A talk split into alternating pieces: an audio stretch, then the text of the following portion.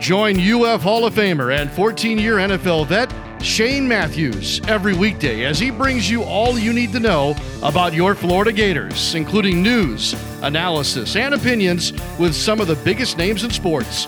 Find us on Spotify, Apple Podcast, Google Podcast, or wherever you listen to your favorite podcasts, or watch us live at 8 a.m. on Facebook, YouTube, and Twitter. That's correct. It doesn't matter in terms of the division, and there's still a, a chance. We're trying to work through this to see if if the Jaguars lose to the Titans and finish it. Let's say they beat Houston Sunday, lose to Tennessee, could they get the seventh spot? Could they be a wild card team at at eight and nine? We're still trying to work through that. Miami's eight and seven, um, so they they would certainly need help. But uh, but I, I think the path for Jacksonville is exactly what you're saying. Just you know, go beat Tennessee at home in the finale, and you win the AFC South. So it, from that standpoint, yes, the games this coming week are meaningless for both teams. The Jaguars will know what the Titans did. They play Thursday night in Nashville against Dallas, and then the Jaguars go to Houston on Sunday. Um, but yeah, basically the AFC South is going to come down to whoever wins the finale in two weeks. Um, when, when you look at so if the Jags win the division, and I know we're still looking ahead, but who possibly would they be playing? They, right now, it would be the Ravens, who are ten and five. They're the five seed. So the the Jaguars, uh, if they're, I mean, whoever wins the AFC South is going to be the four seed. They're going to be the weakest division champion in the AFC. So they'll be the four, and they'll play the five. And right now, that's the Ravens, who are a game up on the Chargers. So uh, if Baltimore, uh, you know, were to win out, but not be able to catch Cincinnati because they're a game back of of Cincinnati in the AFC North race, then they would remain the five. So it it's going to be, I think, if if you're the Jaguars, you'd like it to stay where it is now because uh, I think you'd rather face the Ravens, who you've already beaten in Jacksonville this season, uh, instead of having the Ravens win the North, and now here comes Joe Burrow and Cincinnati rolling into Jacksonville in the wild card round. Yeah, you don't want any piece of Joe Burrow and the Bengals. They are. Uh, he's as good as I've seen, man. He's going to be a star. Well, he already is a star. All right, so let's look at the Jags. I mean, as I just said, uh, what Doug Pederson has done has been phenomenal after the nightmare of a season last year. What happened? What's been the biggest difference in your mind? You're around these guys. You go, you know, interview them in the locker room and what have you. What's been the biggest difference in your mind? I, I really think it is what you mentioned. I think it's the trust that Doug pederson was able to build back uh, among the players, and that trust was fractured. And you know, he he really went out of his way in the off-season program to uh, make it very player friendly uh, and and gave them some time off when he felt like they'd really answered the bell for him. Uh, and and I think that just bled over to to training camp. They had a an outstanding training camp. And, and Doug Pederson, I think he's just he was the ideal hire. He he's played obviously. Uh, you know, like you, he, he had a long NFL career, and so I think he sees it from the player's side. And in the you know the other part of Doug that's been so beneficial is he's an offensive mind, and he's been able to scheme things up, unlike any coach that the Jaguars have had since the 90s. I mean, he's he's been remarkable, and, and so he's really been able to help Trevor Lawrence develop. And and the other thing is, you know, he's kept them together. They they played five games in October. They lost all five. Uh, they were all close games, and it took them from a two and one start to a, a two and six start, but you know they they hung in, and because Tennessee has really faltered down the stretch, they're right back in this thing, having won three in a row and and four of their last five. We got a text on the Titan No text line for you, Hayes. Uh, it comes from Frank. He says, "Well, do you think the Jaguars hold any players out or reduce their playing time to protect them for the upcoming game since this week's not critical?" I mean, I guess it is That's when you talk about what we we mentioned earlier but they're not going to do that, right?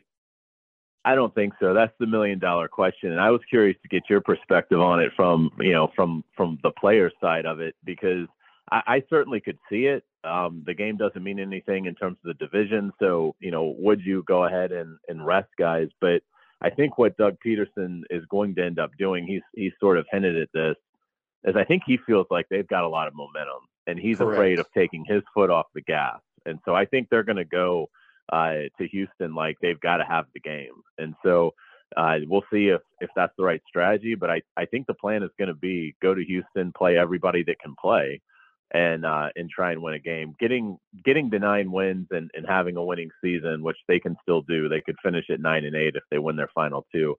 I think that that means a lot to Doug Pederson. So I I think they're going to go and and do everything they can to to beat Houston. But they do have a couple players like Travon Walker and Foley Fatukasi along that defensive front that are uh, that have been uh, you know battling injuries, didn't play in the win over the Jets.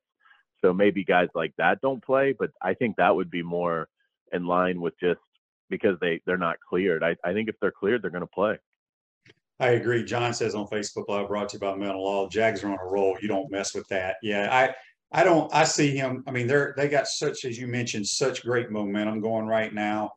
Uh, I think they continue to play, and plus, haven't they lost nine straight games to the Houston Texans? They have. That's crazy when you think about it. It is. It, um, it really is. Yeah, because the Texans he, have barely beaten anybody else, and and they've they've snapped a lot of streaks this year. That would be another one that uh, Doug Pederson would love to get uh, broken, so he doesn't have to you know ever be asked about it again. But they had you know, a long losing streak to the NFC. It was a NFL record, 20 game losing streak to the NFC. They broke that when they beat Dallas the other day. Uh, they they have a terrible record winning on the West Coast. They they snapped that in in Week Three when they won at Los Angeles Chargers. They, uh, you know, so they've had a number of these things.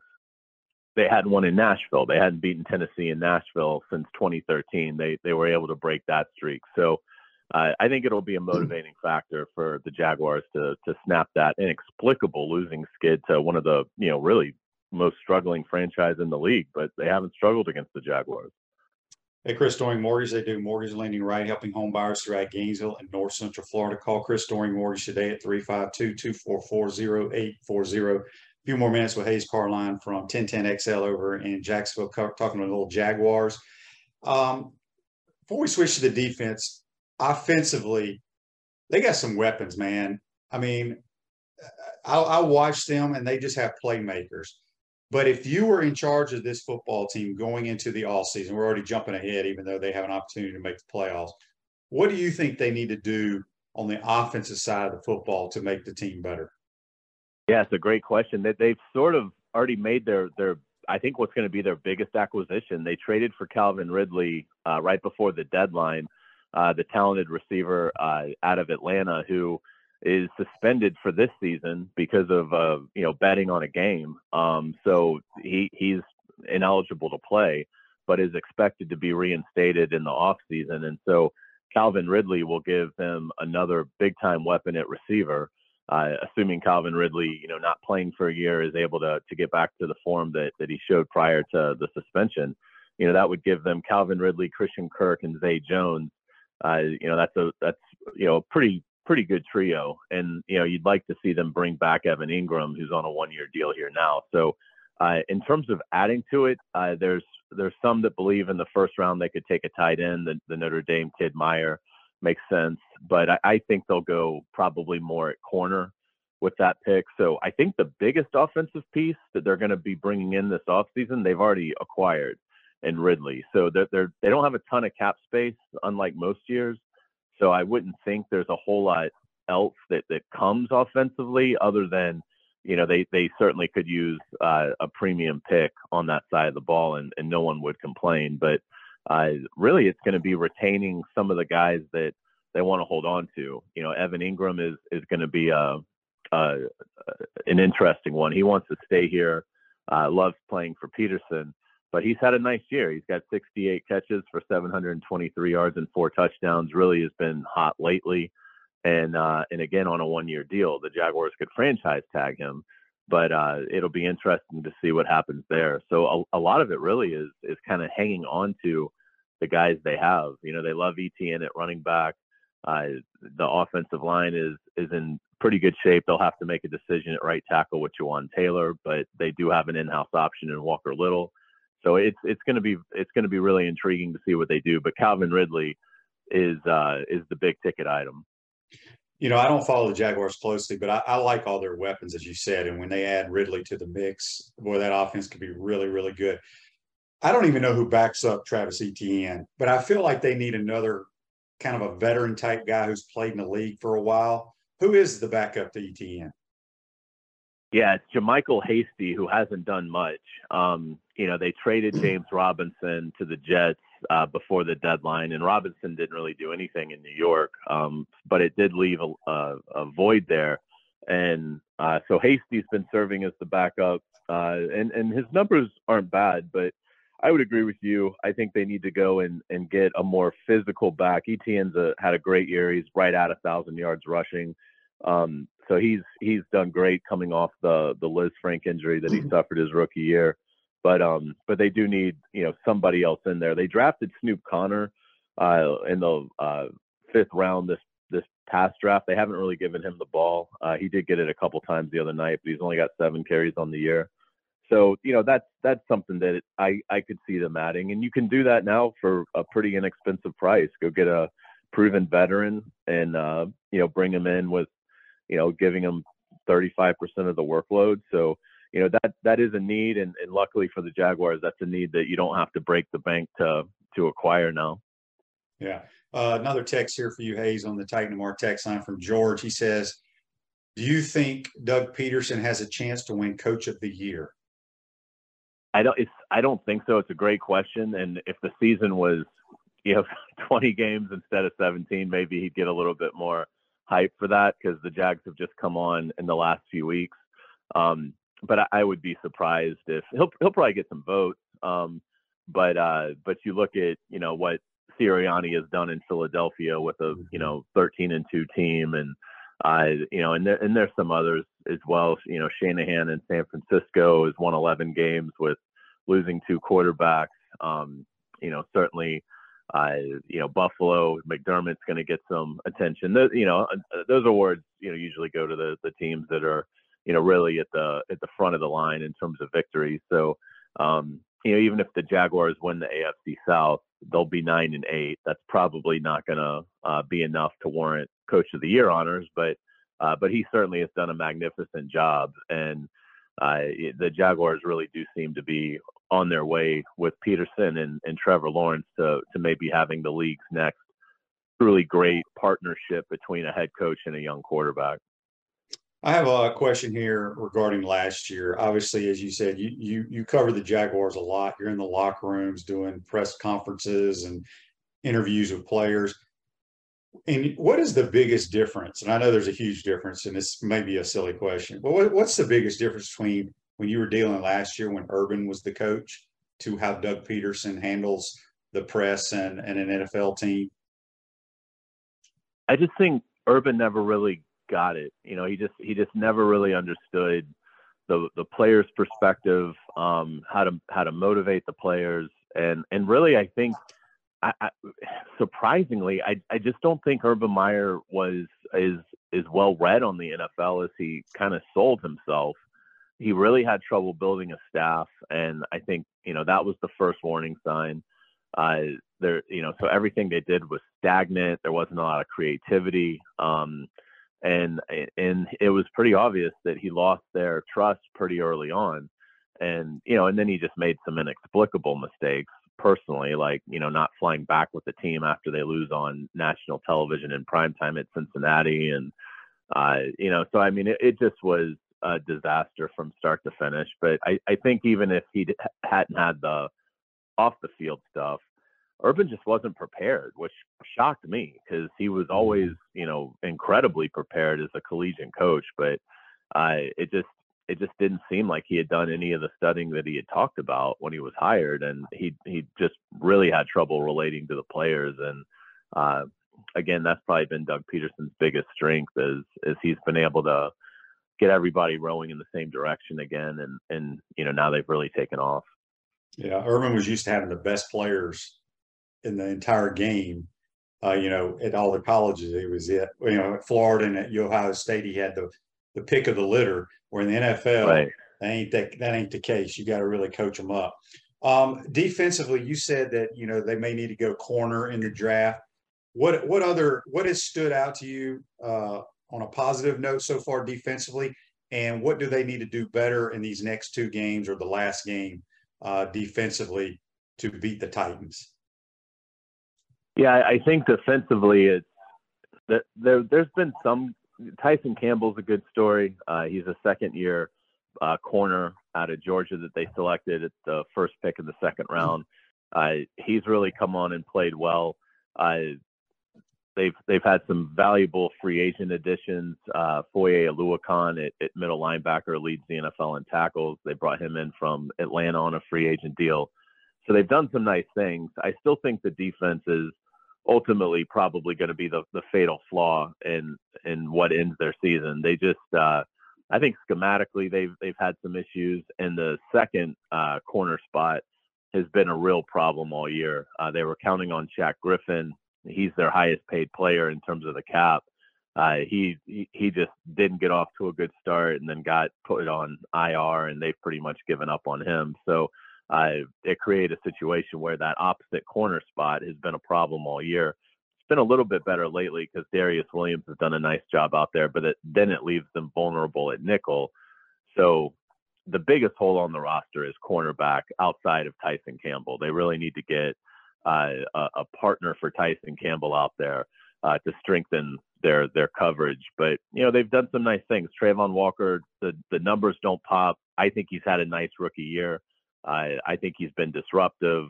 I, I, he he made a huge turnover in the win in Nashville uh, to kind of get that uh, mini comeback started. The Titans got off to a, a seven nothing lead, 14-7 lead in that game.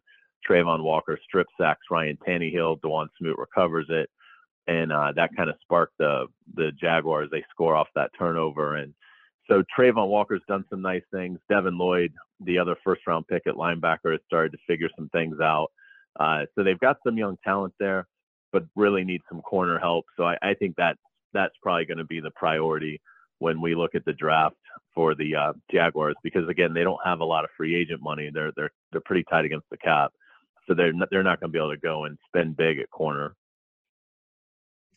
Um, Hayes, the game against the Titans in Jacksonville in two weeks. Is it have they flipped it to the the Sunday night game or are they not doing that? They certainly could do that. I, my understanding is there's three windows for uh, kind of standalone games that weekend. It's like Saturday afternoon at 4:30, Saturday night, and then Sunday night. And so the the biggest competition that the Jaguars are going to have uh, for primetime viewership in the finale is the uh, Cincinnati Baltimore game is uh, is week 18, and that could decide the no, North. There's a good chance Cincinnati is one game up. So uh, if if they're still a game up on the Ravens, or, or could even be tied, but uh, the only thing that that could lessen that matchup is if Cincinnati has locked up the division the Ravens are in the playoffs, so they're guaranteed of that. So there may not be anything really at stake, um, which would make the Jaguar Titan game more attractive. Um, so that's that's really the one that right now I would think Ravens Bengals get Sunday night football, and maybe Jaguars Titans gets uh, flexed into Saturday night uh, in that window. That wouldn't really be ideal for the Jaguars. It would put them on a short week and the mm-hmm. Titans play Thursday night, so they'd have a little extra rest. Um, so that you know, from a scheduling standpoint, wouldn't be ideal. Uh, th- and there's some other matchups that the league could potentially look at. Um, Tampa Bay and Atlanta might uh, decide the NFC South, and obviously that's Tom Brady. So there there is a I'd say a strong chance that the Jaguar Titans game gets flexed into a, an exclusive window. Uh, but it, I think they're uh, they may even I I think that decision may have to come out today. So it's something that we might have some clarity on that uh, at four o'clock this afternoon. What are the uh, tickets going for right now for that game? Yeah, it's it's definitely spiked uh, in the last couple of weeks. So uh, I can't wait. I think it's going to be a, a phenomenal environment. Um, particularly, I think since people know they have two weeks notice that the game is going to be for the AFC South title. Um, you yeah. know, nothing that, you know, like we talked about earlier, nothing that happens this weekend is going to take that off the table. So, uh, yeah, I mean, it's you wanted meaningful football in Jacksonville. This is about as meaningful as it gets in terms of the regular season. You're playing your arch rival in your house for a chance to win the division. Uh, you got to think that that crowd is going to be uh, incredibly intense and, uh, and, and jacked out of their mind. So I I can't wait. I think it's going to be a tremendous environment in Jacksonville. And you know, unlike a lot of these games, the Titans fans don't really travel, so it should be all teal and black, not you know uh, almost a neutral field environment like uh, the Jaguars had, you know, uh, well several times, but most recently when they beat Dallas. Yeah. Uh, before we let you go, switch gears to college football. The Gator Bowl's being played um, Friday afternoon, I think 3:30, Notre Dame, South Carolina. Uh, should be a great turnout. Have those those uh, fans started rolling into Jacksonville yet? Yeah, and that's awesome that you're uh, broadcasting the game with uh, Frank Frangie. That'll be uh, that'll be a lot of fun. Um, yeah, I think uh, I th- yeah I, I think South Carolina really is going to turn out in massive numbers, which will be very exciting. And I and I have to think Notre Dame's going to have you know a pretty good amount of of fans there as well. So you know, in terms of bowl game environments, I think you guys got a phenomenal matchup there because South Carolina, uh, you know, is obviously incredibly excited about their direction as they should be with wins over Tennessee and Clemson, and Notre Dame shook off a tough start to the season to to rally. So yeah, that should be a great game, and you know, absolutely, I think you're going to see a lot of excited Gamecocks in in Jacksonville. Yeah, it should be a lot of fun. Hayes, appreciate your time. Let everybody know uh, you're on with Frank Frangie in the afternoons, but I know you write a bunch of articles that are probably on websites, on Twitter, all that good stuff. How people uh, can read your work. Thanks, Shane. Yeah, you can uh, find my blogs at uh, 1010xl.com. And uh, yeah, you can listen to the Frangie show. Uh, we're on 3 to 6 uh, every day. We've got some vacation this week, but normally uh, when we're when we're all there, it's uh, it's 3 to 6 p.m. Monday through Friday. Good stuff, my man. Appreciate it. Happy uh, New Year. Happy New Year, Shane. Thanks so much. Take care. Yep, that's Hayes Carlyon joining us on the Titan MRI hotline. We appreciate him taking the time to talk a little Jags. A lot of excited Jag fans around the country and over in Jacksonville. We're going to take a quick time out, come back. We'll be joined with a guy that excited a lot of Gator fans back in the day. Coach Kerwin Bell of the Western Carolina Catamounts will join us on the Titan MRI hotline. You're watching and listening to Potto Matthews in the morning. We want to take this moment to thank our sponsors who keep the show going and pay the bills. Our premium sponsors are Crime Prevention Security Systems, large enough to serve you, small enough to care. Titan MRI, Gainesville's only locally owned and operated MRI facility. Meldon Law, the only official injury and accident law attorneys of the Florida Gators. Peaceland Dental, Gator Nation's first choice for dentistry in Port Charlotte. Comfort Temp, comfort is our business, peace of mind is our promise. Campus USA Credit Union. QC Kinetics, Live pain free with QC Kinetics. Dave and Buster's. Eat, drink, play, and watch. Our gridiron sponsors are Auto ER, UF Bookstores, Celebration Point Town Center, Chris Doering Mortgage, Silverback Concrete Co., Ruse Ogre State Farm Insurance, Doreen Wibby, Realtor Coldwell Banker MM Parish. Our touchdown sponsors are Adams Ribs, Gator Dominoes, Celebrate Primary Care, Gator Bait Media, Okido America, Style Cuts, Ironwood Golf Course, Big Mills Cheesesteak, McDonald's of Gainesville, 84 Lumber, Tropical Smoothie Cafe, Aver and Smith, Dowling Signs, Baker's Sporting Goods, Silver Cube Billiards and Sports Bar. If you're interested in promoting your business on the show, call Freddie at 352 284 3733. If you like what we're doing here, make sure to follow us and support the businesses that support us.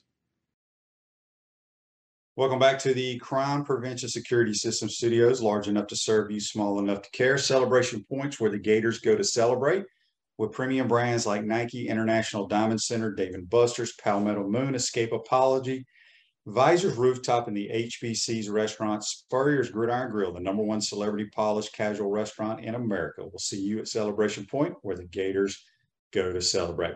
We're going to head back to the Titan MRI Hotline now. We're going to be joined by former Gator, and now the head football coach of the Western Carolina Catamounts, Coach Kerwin Bell. Good morning, Kerwin. How are you, my man? Good morning, Shane. Doing good. Doing good. A little cold up here, but um, other than that, uh, doing okay. Um, I wanted to get you on. Obviously, um, you're in year two at Western Carolina. uh, much improved from year one, although you don't you only had about a month or two to prepare because you were hired after spring ball. Uh, just talk a little bit about your season and how your program has progressed. Well, we're excited. You know, we uh, we just finished up our, our early recruiting this year, and um, uh, looks like we may be a first in, in the SoCon and, and, recruiting again this year. Uh, we in our first year after a one in ten team, we came in and, and had number one class in the SoCon in recruiting, um, and so we're excited about the two classes that we've put together.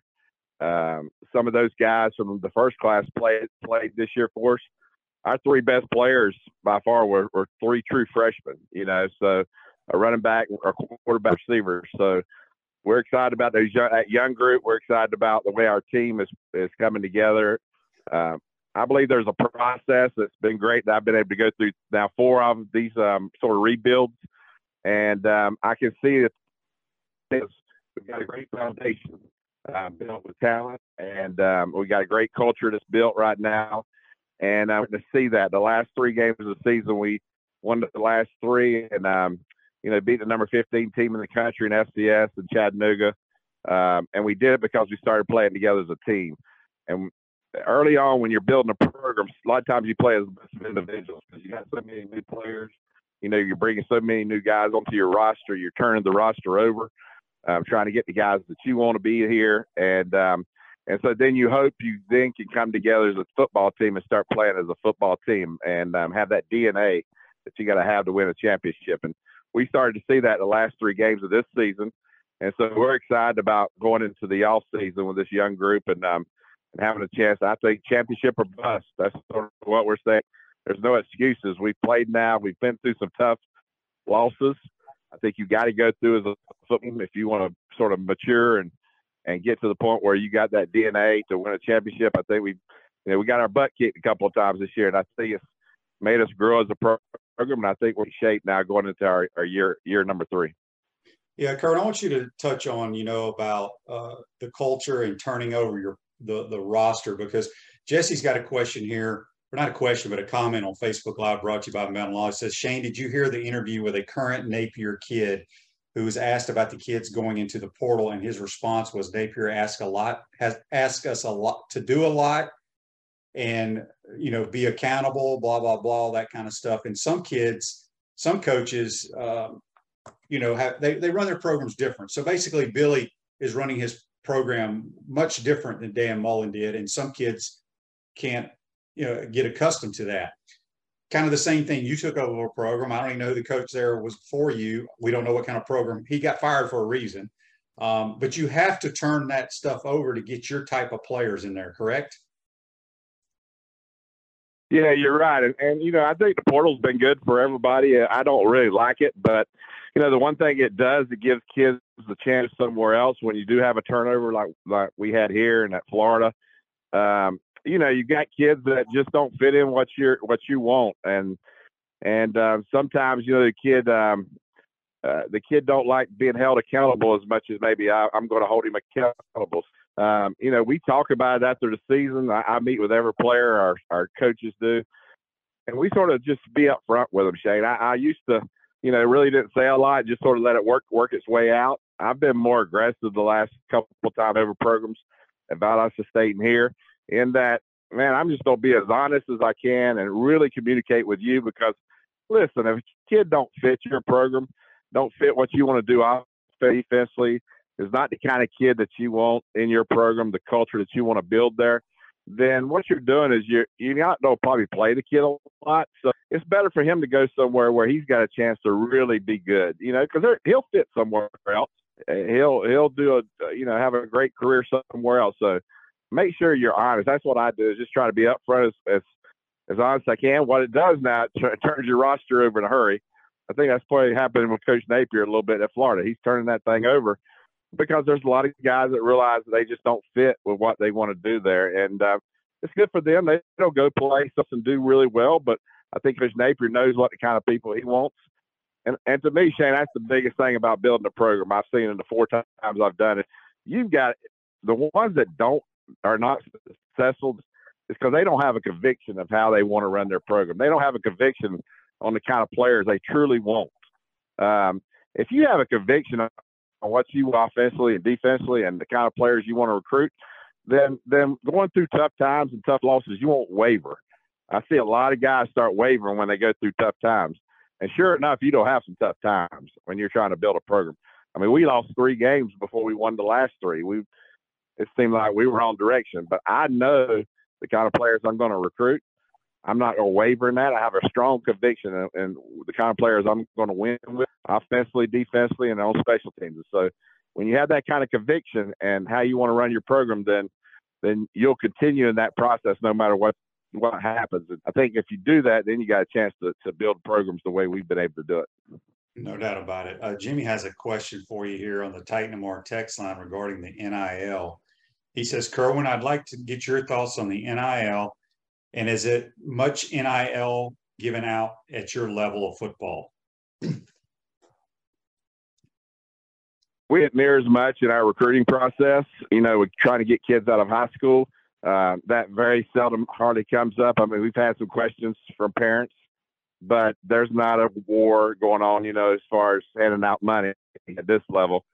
There is some kids that once you they get to this level, they um, you know, we've probably got three or four on our roster that have some NIL deals. They're real small, but they um they have those deals. But I think the big part is the the recruiting part. We don't have to have to worry about that, you know, during recruiting. Do you think um you know, because y'all y'all have some really good players. You, you recruit state of Florida, especially South Florida, very hard. But you know, you hear so many high school coaches today with with the transfer portal, how it's killing recruiting kids out of high school. Now, obviously, your five stars are still going to get a lot of attention, but you know those two and th- those gems that are hidden there that that that the big boys in the past would have taken a chance on, whereas now they're taking an established player out of the portal. Are you able to get pick up some of those kids because of the transfer portal uh, kind of hurting high school recruiting? Shane, that's what I think. I think that the big thing when you go to any university, what you got to do is you got to find your niche. If you're if you're just out there looking around and just you know happen to recruit a guy here or there, and and you don't understand what your niche is or where you're you're going to be uh, really successful at, uh, you got to find that. And every every every university is different. And when I got here, I started you know first thinking portal maybe because it was something new it was something maybe we could get attract players to come. Uh, I started seeing right away the you know Chattanooga and some of those teams were getting better porter players. Um, Samford they got a great grad program, so they get a lot of great grad students. Uh, I seen where we really started. Uh, you know, our sort of niche was getting those high school kids. Uh, we've got such great connections in Florida, and man, those high school coaches down there, they are they're excited about our program. You know, they, they we had a lot of playing for us at Valdosta State from from the state of Florida that helped us win a national championship. And so those guys, are so many, like you're saying, there's so many kids out there that are don't have an offer. You know, they had offers, uh, they have offers, and now they they're there without any because teams are going to the portal instead of recruiting the high school kids. So we said, hey, let's jump in and let's these great high school kids it's going to take a little bit more, but I, that's what I love to do. I love to young men, you know, and I love to do it as when they're young, get them in your program, keep them there. And so we went with that, and, and I think it's been great for us. Like I said, we've had the number one, you know, recruiting class the last two years, and I think we were number three in the country uh, this year in the nation. So that's been our niche, and that's what we've been successful at. Now, listen, what we got to do now is keep these guys, right? Uh, we brought a running back in there, Desmond Reid, who who was a, pre- a freshman All American, and um, you know now we got to be able to retain these guys and keep them here for three or four years. And I think if we do that, then then you'll see us have a season and and program, you know, as far as winning winning championships. Are you in the market to buy or sell your home? Doreen Weeby, a realtor with Coldwell Banker MM Parrish, provide you fast, friendly, reliable service. Give her a call at 352 562 1411 to help your dreams come true. A few more minutes with Coach Kerwin Bell from Western Carolina. Um, we got a couple of questions here on Facebook Live for you, Kerwin. Um, let's see here. Greg says, do all the traits and players you want to recruit show up on film or, or are they found in one-on-one meetings? Well, we we we we were sort of in two categories. You know, first they got to you got to be a. We tell our coaches when they when you turn on that film, they back. Well, God better be uh, talented enough on that film to say that we can win a championship with them. Uh, that I, I'm not a stretch or reach for anything. We want a kid that we know can help us physically, talent wise, win a championship, of course. But then that's just the start of the process, Shane. I, I believe, listen, you can have a bunch of talented kids uh, and you can go win a few games, but you're never going to win a championship without talent, actor, and without guys who are great leaders. And so that's our process. Then when we start, hey, this kid's talented enough to, to come to us he, he can on film he shows that he physically can help us win a championship. Now, is he is he a self starter? Does he have great character? Uh, is he a team uh, leader? Uh, you know, does he is he very unselfish? Uh, we really go. We talk to counselors. I tell my coaches, you better do research, and I better know all those characteristics about a kid because if you have those kind of kids that are very talented that also have those have those characteristics, then you got a chance to put together a team that's going to win a championship. John asked here on Facebook Live, brought to you by Meldon Law. Kerwin, what is the hardest position to evaluate and project to the next level? Well, I was talking to my son Cade. You know, we recruiting these quarterbacks. Shane, you know this is that man. You, you see the physical ability. You know, you see the arm talent. Um, but that it factor, that is something that man, you just cannot. You, you, you, sort of find out, you know, he's tough and he's got some of those intangibles that you're looking for.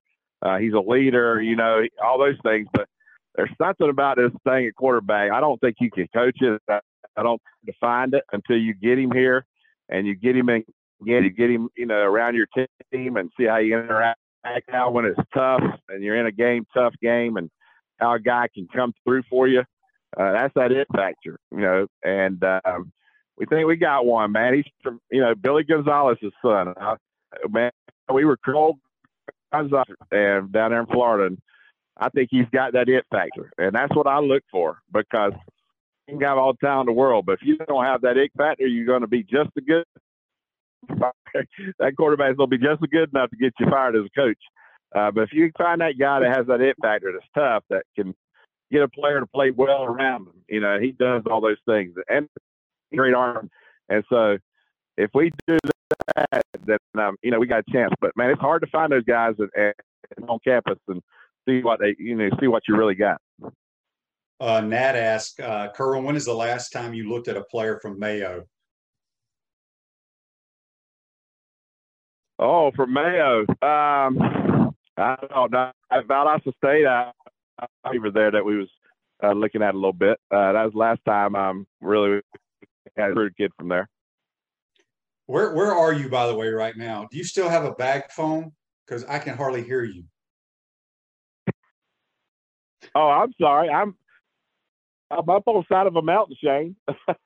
so um, no, but, but, it, but do you have a real? From, um, remember that bag phone you used to have back in the day?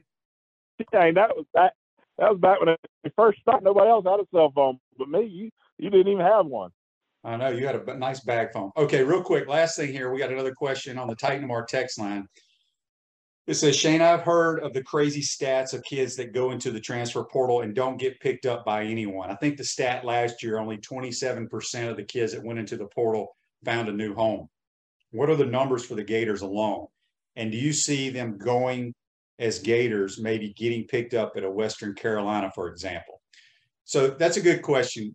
You know, the, a lot of guys that go into that portal, obviously they want to stay playing Power Five football, maybe go to Group of Five, but there's some that may fall through the cracks that can go play. You know, you may be interested in, but you're not just going to take a guy because he initially played with the Gators or Florida State or somebody like that if he doesn't fit your program. Just because they're there, they may not be good enough to play for you, right, Kerwin? Yeah, I mean, you know what we do, so uh, especially O line, D line, that's where we sort of, you know, been, you know, interested in players out of the portal. And, yeah, you can get a, hey, if you can get a Power Five or a G five guy, especially on the O line, D line, that's a big difference. You know, a lot of times level, but again, you've got to make sure they fit what you're doing. You got to have a conviction again. We don't just recruit players just because they from here or there. They got to fit uh, offensive line wise what we want, which we want long. Uh, just uh, receivers, we want fast guys. We don't care about. We're not looking for the six four guys that can out jump somebody. We want guys that can flat out run and get in and out of routes and can drop their hips and run after the catch. So there's particular type type of guys we want. And um, like you say, listen, listen, everybody misses. We all miss the talent. So just because a kid at the University of Florida don't mean he can play he can play very good. uh, but you, you you try to you know you, you make sure you make sure that you you make sure you identify all those. If you do get a chance to pick up one of those guys, um, and he can play, it really is going to help you. You know, help you as far as your talent level. All right, last question for you here, and and I've had people all year long, especially Gator fans, they think Billy Napier needs to hire an offensive coordinator. They don't think he can be a head coach, coach quarterbacks, and call plays. And I said, there's plenty of people around America doing that. You did it pretty much your entire career. I think now, though, you've kind of passed the buck to your son, Cade Bell, who who calls the plays. Two part question. Um, how difficult was that for you to let Cade take over? And secondly, it's it's I don't want to say it's easy, but if that's what you've done your whole life is coach call plays and coach quarterbacks, it's not that big a deal. And I think Billy Napier does not need an offensive coordinator. Give me your thoughts on those. Well, I, I think if you know he's done it now and he knows he just don't have to put more time into it, right? Uh, when I was office coordinator and quarter, uh, there was a lot of times I stayed at the office spent the night at the office, you know, because my quiet time was like to 2, 10, 10 p.m. to 2 a.m. when everybody else had left the building. So that's when I put together my game plan. Um, I don't have to do that as much now because, like you say, kicking it over. Uh, there's one thing, Shane, I think in the last two years, and that, and it's helped me be a better coach on the sideline during games. Uh, but I was involved in that play sheet, right? That play sheet, man. I would get frustrated if we weren't doing, you know, moving the football offensively. And didn't matter what happened in the game. It was just that that play sheet wasn't working, you know, and I get so frustrated. And um, now I can see the game more and have a, I think, more of effect on on what I want to get done in the game by getting rid of the play.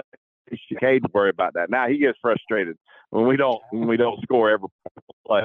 So, um, but I think also the one thing I've noticed too, Shane, in two years, man, hey coach, we've got to go.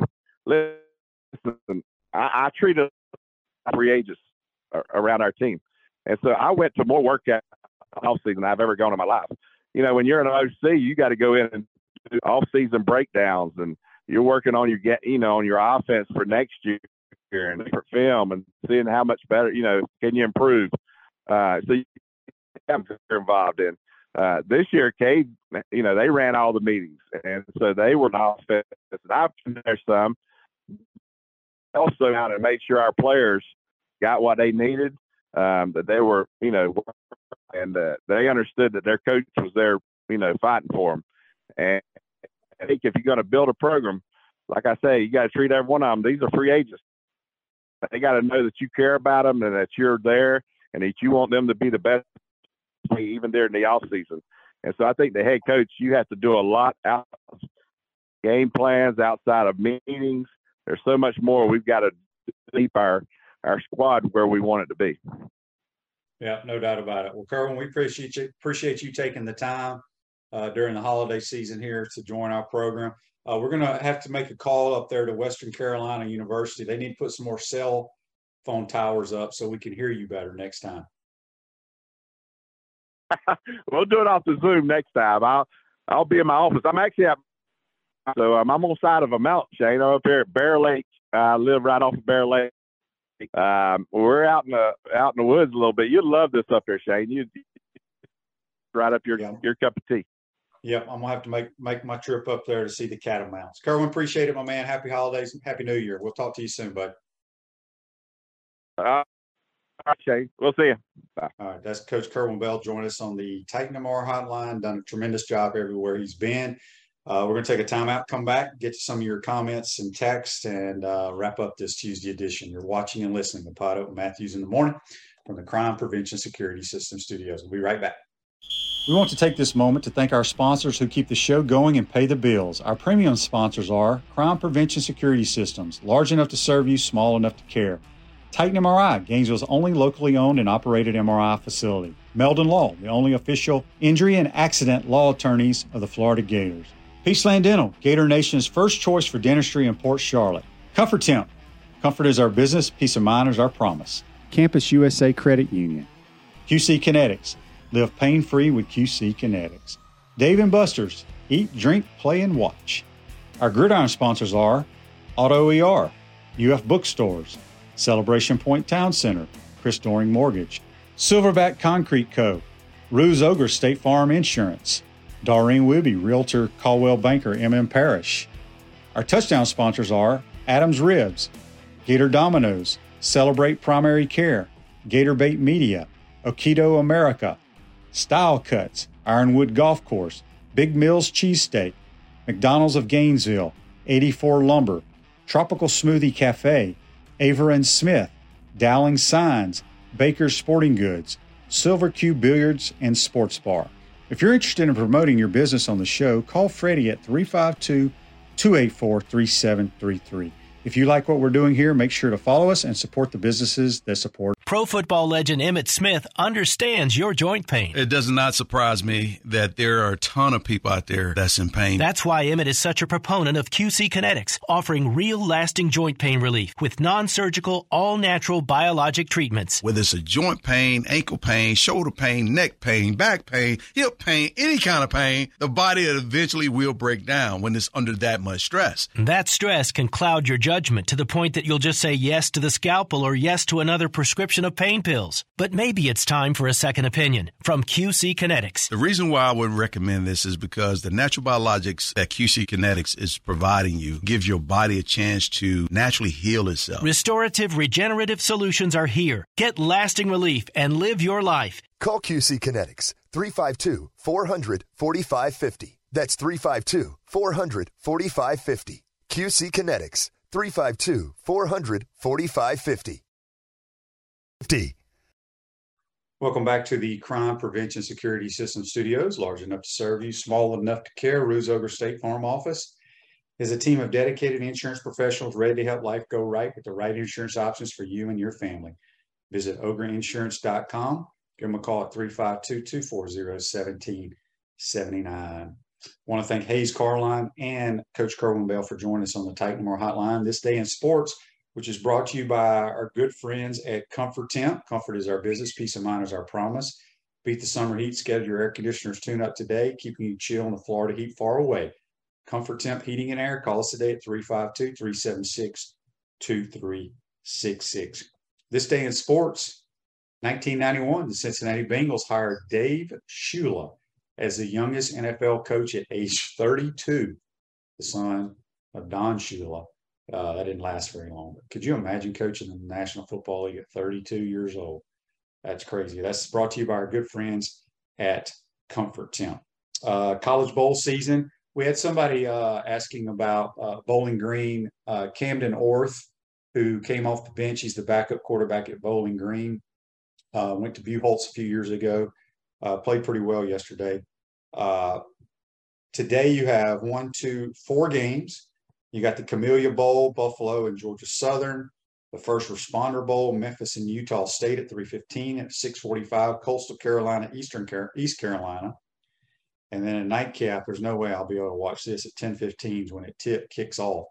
Wisconsin and Oklahoma State. So uh, right in the the bowls are heating up now. Uh, got the national championship 14 playoff, or yeah, that's Saturday. This Saturday, folks. Um, Greg says, "What kind of interaction did you have with Kerwin? How did you meet?" Okay, so Kerwin uh, was a graduate assistant in 1990 at the University of Florida under Coach Spurrier. Kerwin had played uh, in the Canadian League, uh, the World League, went back to school. So Spurrier gave him a graduate assistant job. So I was with Kerwin a whole year in meetings and stuff, and he's one of my closest friends. And Um, he runs Spurrier's offense uh, with a little bit of NFL from Lindy Infante for his days at the Colts. Uh, really good football coach, excellent football coach. He knows quarterback play very, very well. So uh, we've been good friends. He and I used to do what we call the swamp shooters in the off season when we were younger. Um, it was a fundraiser for high school programs throughout the state of Florida. And I think in about six or seven years, we helped raise close to four or five hundred thousand dollars for athletic programs where we would bring former Gator uh, football players to play in a charity basketball game. And uh, so Kerwin and I started the Swamp Shooters back in the day. That was a lot of fun. Uh, Mark asked here, Shane, who do you think wins the awful NFC South, the Bucks or the Panthers? I think the Panthers are a better football team, quite honestly. I don't know the entire scenario. How I know they play this week, but I think the Panthers have. To, I, I, don't know the scenario, um, but boy, if the Panthers were to win the South after firing their coach uh, mid mid season, wouldn't that be something? Uh, John said, wasn't Lane Kiffin 31 when Al Davis? I think he was 35, but you may be right. Uh, actually, my buddy Cooper Carlisle uh, was was an offensive lineman on that team, but I thought he was 35, but I could be wrong. Uh, Todd says the WCU Catamounts are on the move. Yes, they are. Uh, appreciate you listening, Todd. And um, Scott says he loved the Swamp Shooters. Yeah, that was we were like the Globetrotters. Um, Art says Shane, what is holding Kerwin back from a job like UF? Uh, he's always been a head coach everywhere he's been, and once you're being a head coach, it's hard to work for somebody else. Uh, he left Valdosta State, which was probably not the smartest thing to do. He would tell you uh, off the record, and when was the offensive coordinator that one year for Charlie Strong at South Florida. And what's crazy is he had better players offensively, better skill players, just better overall talent at Valdosta State than he did at South Florida. And uh, that they were there one and done. So, um, anyway, hope uh, hope you enjoyed today's program. And tomorrow we'll have JC and Mike Morgan get Mike's thoughts on uh, college athletics. Basketball's heating up. I think the Gators play tomorrow, play the Auburn Tigers in the first SEC game. Greg says, "Who was the better basketball player, Kerwin or Shane?" Uh, uh, me, of course. I, I, I, was the best shooter on the team, clearly. Uh, Kerwin, Kerwin liked to back people down, and uh, he was more of an inside player. But Hope you enjoyed today's program. Uh, be safe out there, folks. We'll see you tomorrow. Take care.